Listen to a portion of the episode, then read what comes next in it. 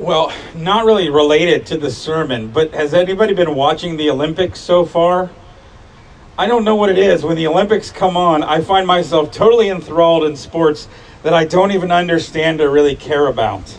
Like I got really into a handball game yesterday. I don't know how to play. I don't understand it, um, and uh, just get sort of wrapped up in the Olympics and in all these people. Can I, I what I can't imagine is working so hard for four years to then have like a 20 second race.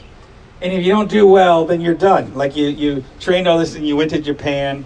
And I heard a comic once talk about um, uh, the Olympics. It was during the Winter Olympics, but still. He, he was saying, you know, the, the real problem with watching the Olympics is all these people look so good. And then they're all like in these races, like a second or two apart from each other you know, what we really need in the Olympics, this comedian said, is a control group. Right? Like, what we really need is, like, in the middle of the diving, we'll just send up, like, Jim from accounting, put him up on the high board, and let him try to do some flips so we can all see exactly how bad it would be and how good these people look.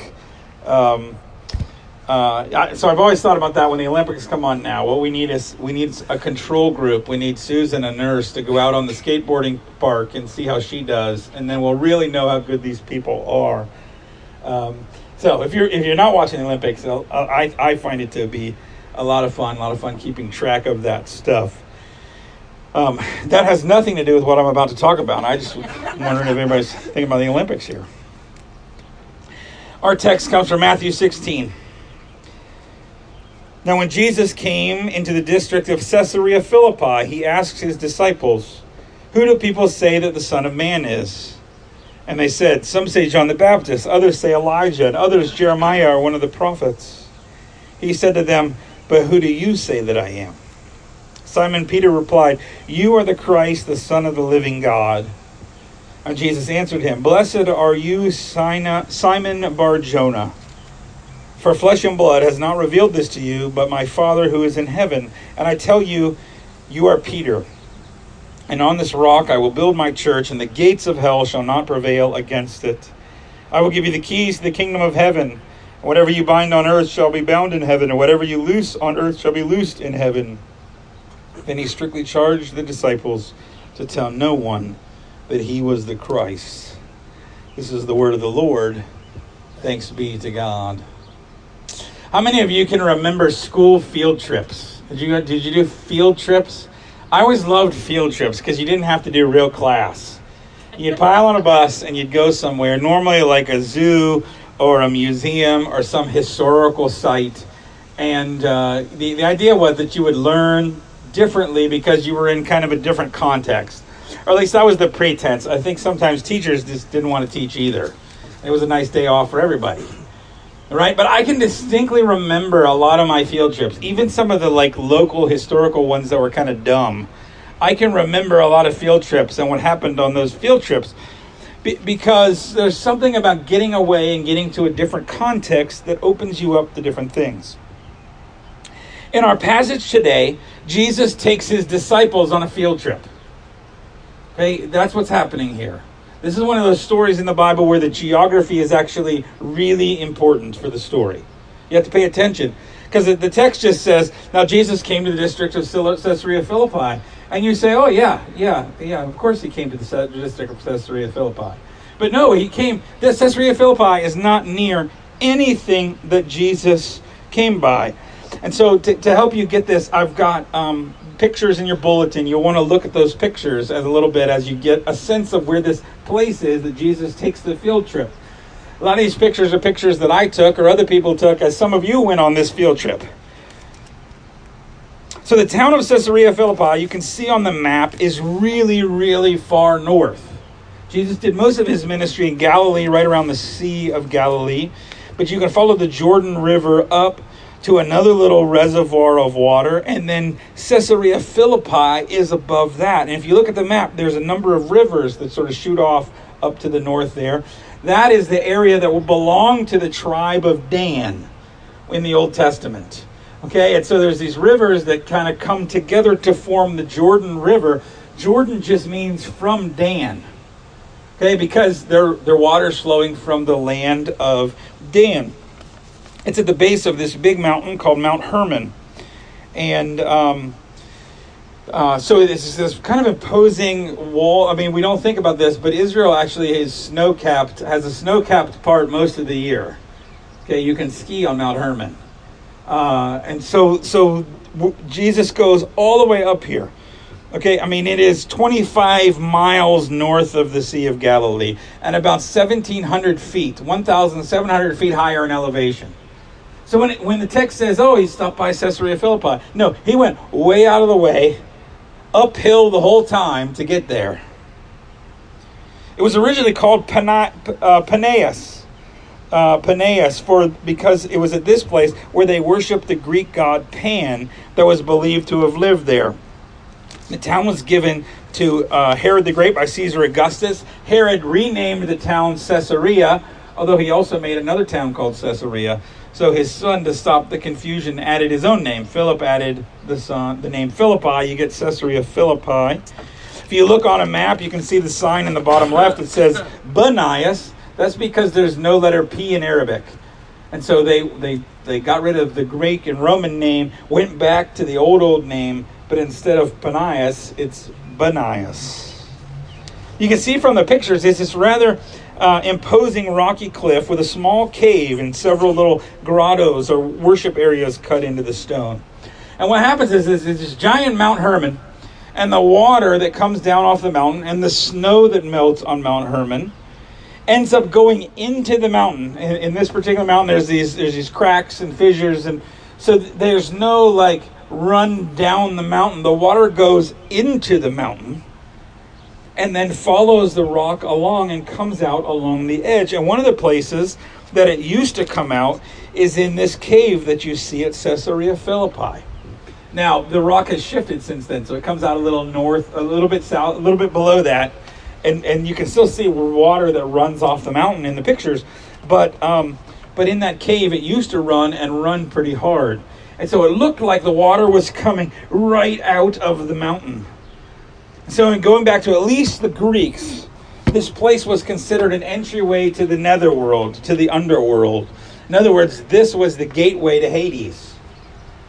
Okay, so when you when you want to leave this world and go to the spiritual world, this is the entrance and exit. So the belief was this is where the gods come and go. This is like this is like their so why not worship them there? So that's why there's all these little spots cut in the rock because it was this place of pagan worship. And uh, you can see you can see on the front page there the cave, these little these little grottos, even with some Greek writing on them. If, and then these spots where little statues that you used to come and worship used to be. Now, in the time of Jesus, if you turn the page over, you can see there was a whole city there, and then there were actually a number of old temples you can see a temple to Augustus, to Pan, to Zeus. Then there were a couple other temples where all kinds of sacrificing was getting done. In other words, this is an incredibly pagan city. This is like the, the pagan rival to Jerusalem. And so there's all these different gods being worshipped in this place. There, there's really very little evidence of any kind of Jewish community in this region at the time of Jesus. But Jews didn't live here because it was such a pagan city. And so when, Je- when the text says Jesus went to Caesarea Philippi, well, Jews really didn't go to Caesarea Philippi. It's not on the way, it's not near anything else that Jesus does. He is taking them on a field trip. You would only go there if you're Jesus, if you have a point, if you have a purpose. And I believe the purpose was to have this conversation because this becomes the backdrop. And we, we don't know exactly where Jesus was. Might he have been on a hill, kind of like these pictures where he could see these places? I, I think it's more likely he's in this worship area. He takes them right up to the cliffs. I'm sure as they're going, the disciples are whispering, Hey, we're not supposed to be here. Where is Jesus taking us? Where are we going? Their defenses would be up. They would be on high alert as they went into this area. So Jesus takes them on a field trip, gets them emotionally primed by the place, and then he asks, Who do people say that I am? Well, what people? These people have no idea who you are. We're in Caesarea Philippi. Back home, those people, they have all kinds of comments about you. Uh, that, that maybe you are a uh, prophet. These are all really prophets. John the Baptist would be seen as a current prophet. Elijah was a prophet who never died and was thought to be coming back. In fact, people thought maybe John the Baptist was Elijah. Maybe Jeremiah or one of the prophets. So so everybody's in agreement that you're special, that God is speaking through you. But but all of them are also in agreement that, that you're just a guy. You're just a prophet. Then Jesus asks the real question, the purpose of the field trip. And he says, Who do you say that I am? That's the big question. whatever everybody else says about Jesus, the real question that dominates your life, going to change how you live, is who do you say that he is? So Peter spoke up. Peter often is the spokesperson for the group. And he says, Jesus, you're the Messiah. Messiah means anointed one, the chosen one, the, the promised one from the Old Testament. And he calls him the Son of the living God. Now, son doesn't just mean child. In, in those days, uh, your, your son was your legacy, was your heritage. Your son carried on the family name, carried on the family business. Your son was seen as an extension of their father, could do business on behalf of the father. And so to say someone is a son is more than just a child. it's saying you, are from God. You are part of God. You are representing God. You are carrying on God's family name and legacy. Interesting to hear he says the living God, too. Does that mean like not a not living God? Like maybe in light of Pan and Augustus and all these other gods that are being worshipped there, he, he, Peter's saying, no, no, no, but our God is a living God, not like these other gods. So Jesus spoke a blessing on Simon because he says, flesh and blood didn't reveal this to him. Okay, flesh and blood just means human beings. Anybody, nobody gave you the answer to this question. You didn't cheat on this exam, Peter. This God gave to you. So he changes his name. This is where Simon, his name was Simeon, probably in Hebrew, and in the Greek he was called Simon. But here he gets the name Cephas in Aramaic, and you hear that name in the in the New Testament. Uh, uh, Paul calls him Cephas. That was his day to day name after Jesus gave him this name. In uh, in Greek, it's Petros.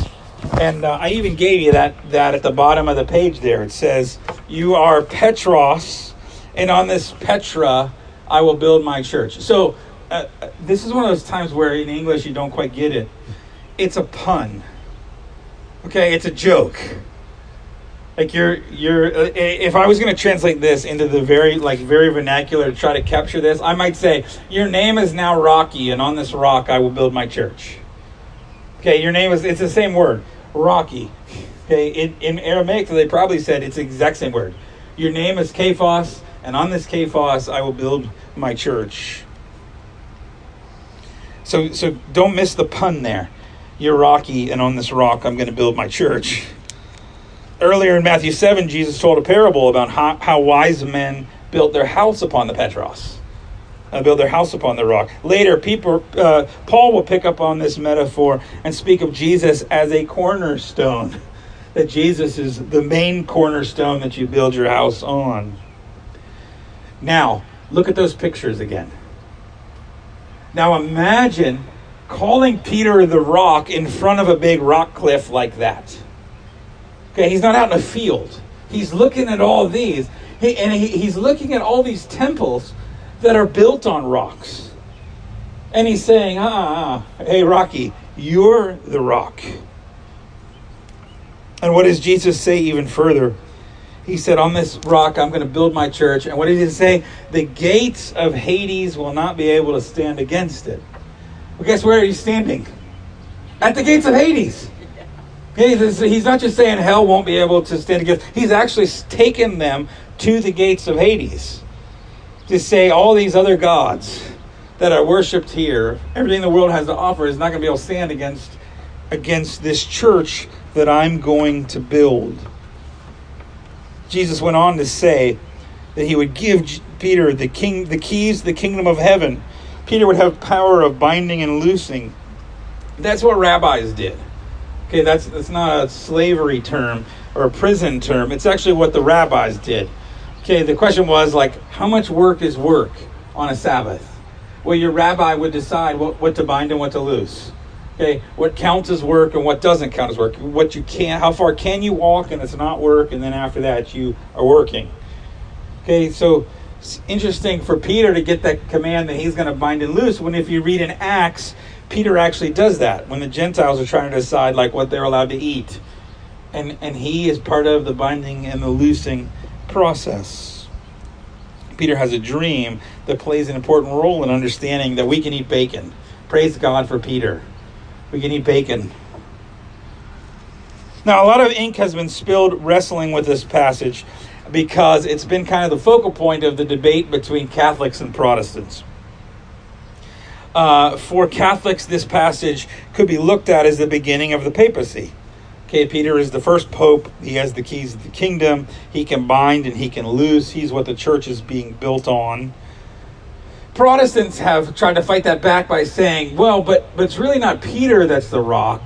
It's really Peter's confession that he is Lord. That's what the church is going to be built on, is this confession. Well, I actually don't buy either argument.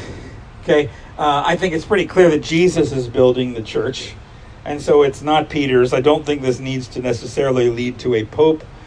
But I also don't think that the natural reading of this passage is to say that his confession is the rock. After all, if that's the true, the pun doesn't make any sense. Right? You're Rocky and you're the rock.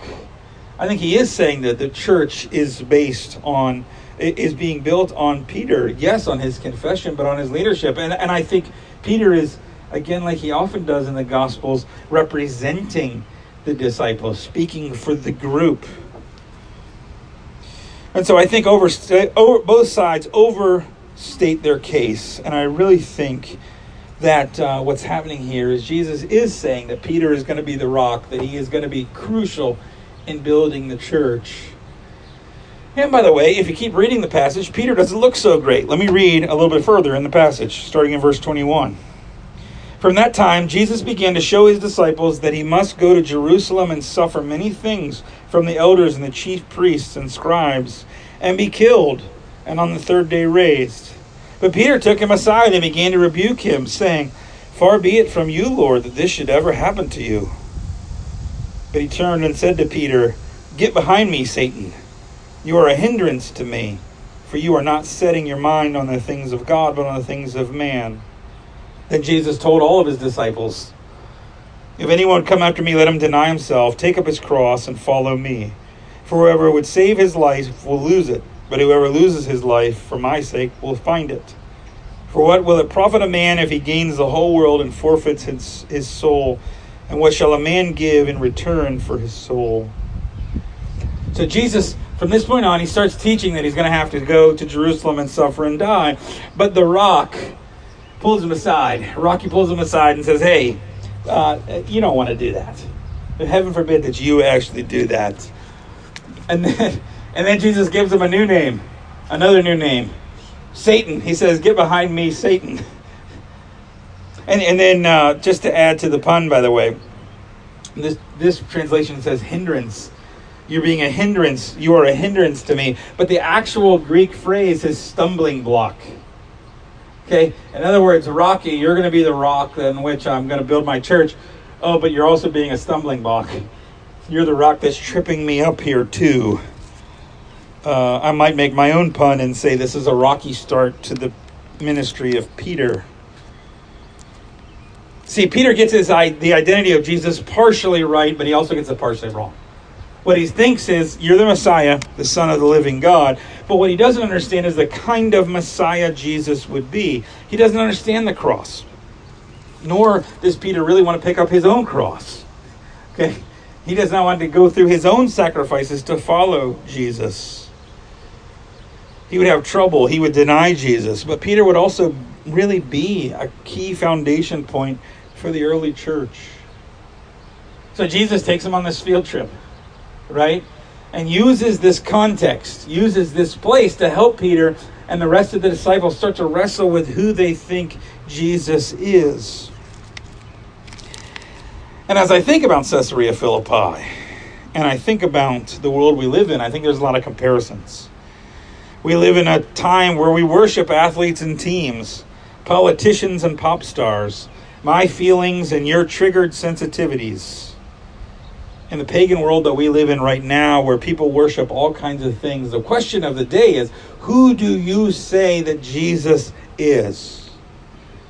Because a lot of people see him as a prophet, a good person, a teacher. Many like his words, but don't really like the whole cross thing, and fewer like picking up their own cross. Like a lot of, I know a lot of Christians really like that Jesus died on the cross for them, don't, don't really want to make any sacrifices for Jesus. Who do you say that he is? Because whether you like it or not, you know what the rock that Jesus is now building his church on is? You and I. Jesus is building this church, not me, not you. But he is building it on us and on our lives. And if we get the Jesus question wrong, then we're, then we're, we're sand. We're not real rocky. And we will make mistakes and we will have problems. But if we keep coming back to Jesus as Lord and confessing who he really is, then I think that we will be a good foundation for Jesus to build a church right here in the midst of this community that has an impact. So may you confess Jesus as Lord, and may you fully unpack exactly what that means. And if Jesus needs to take you on a field trip, needs to do something in your life, have you meet somebody, take you somewhere so that you can learn that. May he do so. Amen.